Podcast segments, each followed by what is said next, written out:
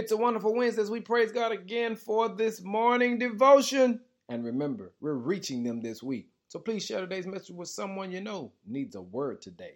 Our focus today is Jesus. Many of us are underestimating the power God has really given us. Well, in Acts chapter 3, we'll see that Peter and John accessed the power that was available to them. Verse 6 says, Then Peter said, Silver and gold I do not have, but what I do have, I'll give you. In the name of Jesus Christ, rise up and walk. Family, did you know that you had the power to turn someone's life around? Look at the text. It was Peter, it was John who understood that their power was in the one that they had all their hope, faith, and trust in. And his name is Jesus. You want to reach them? You want to reach your family? You want to reach your coworkers? You want to reach your loved ones?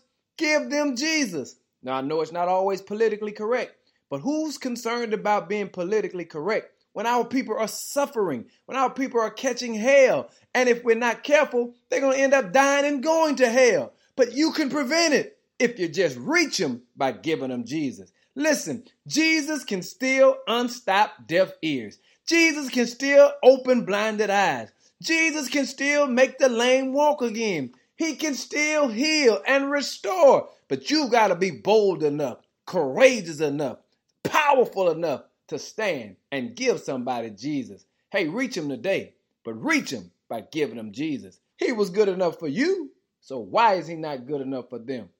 Reach him in Jesus' name. Amen.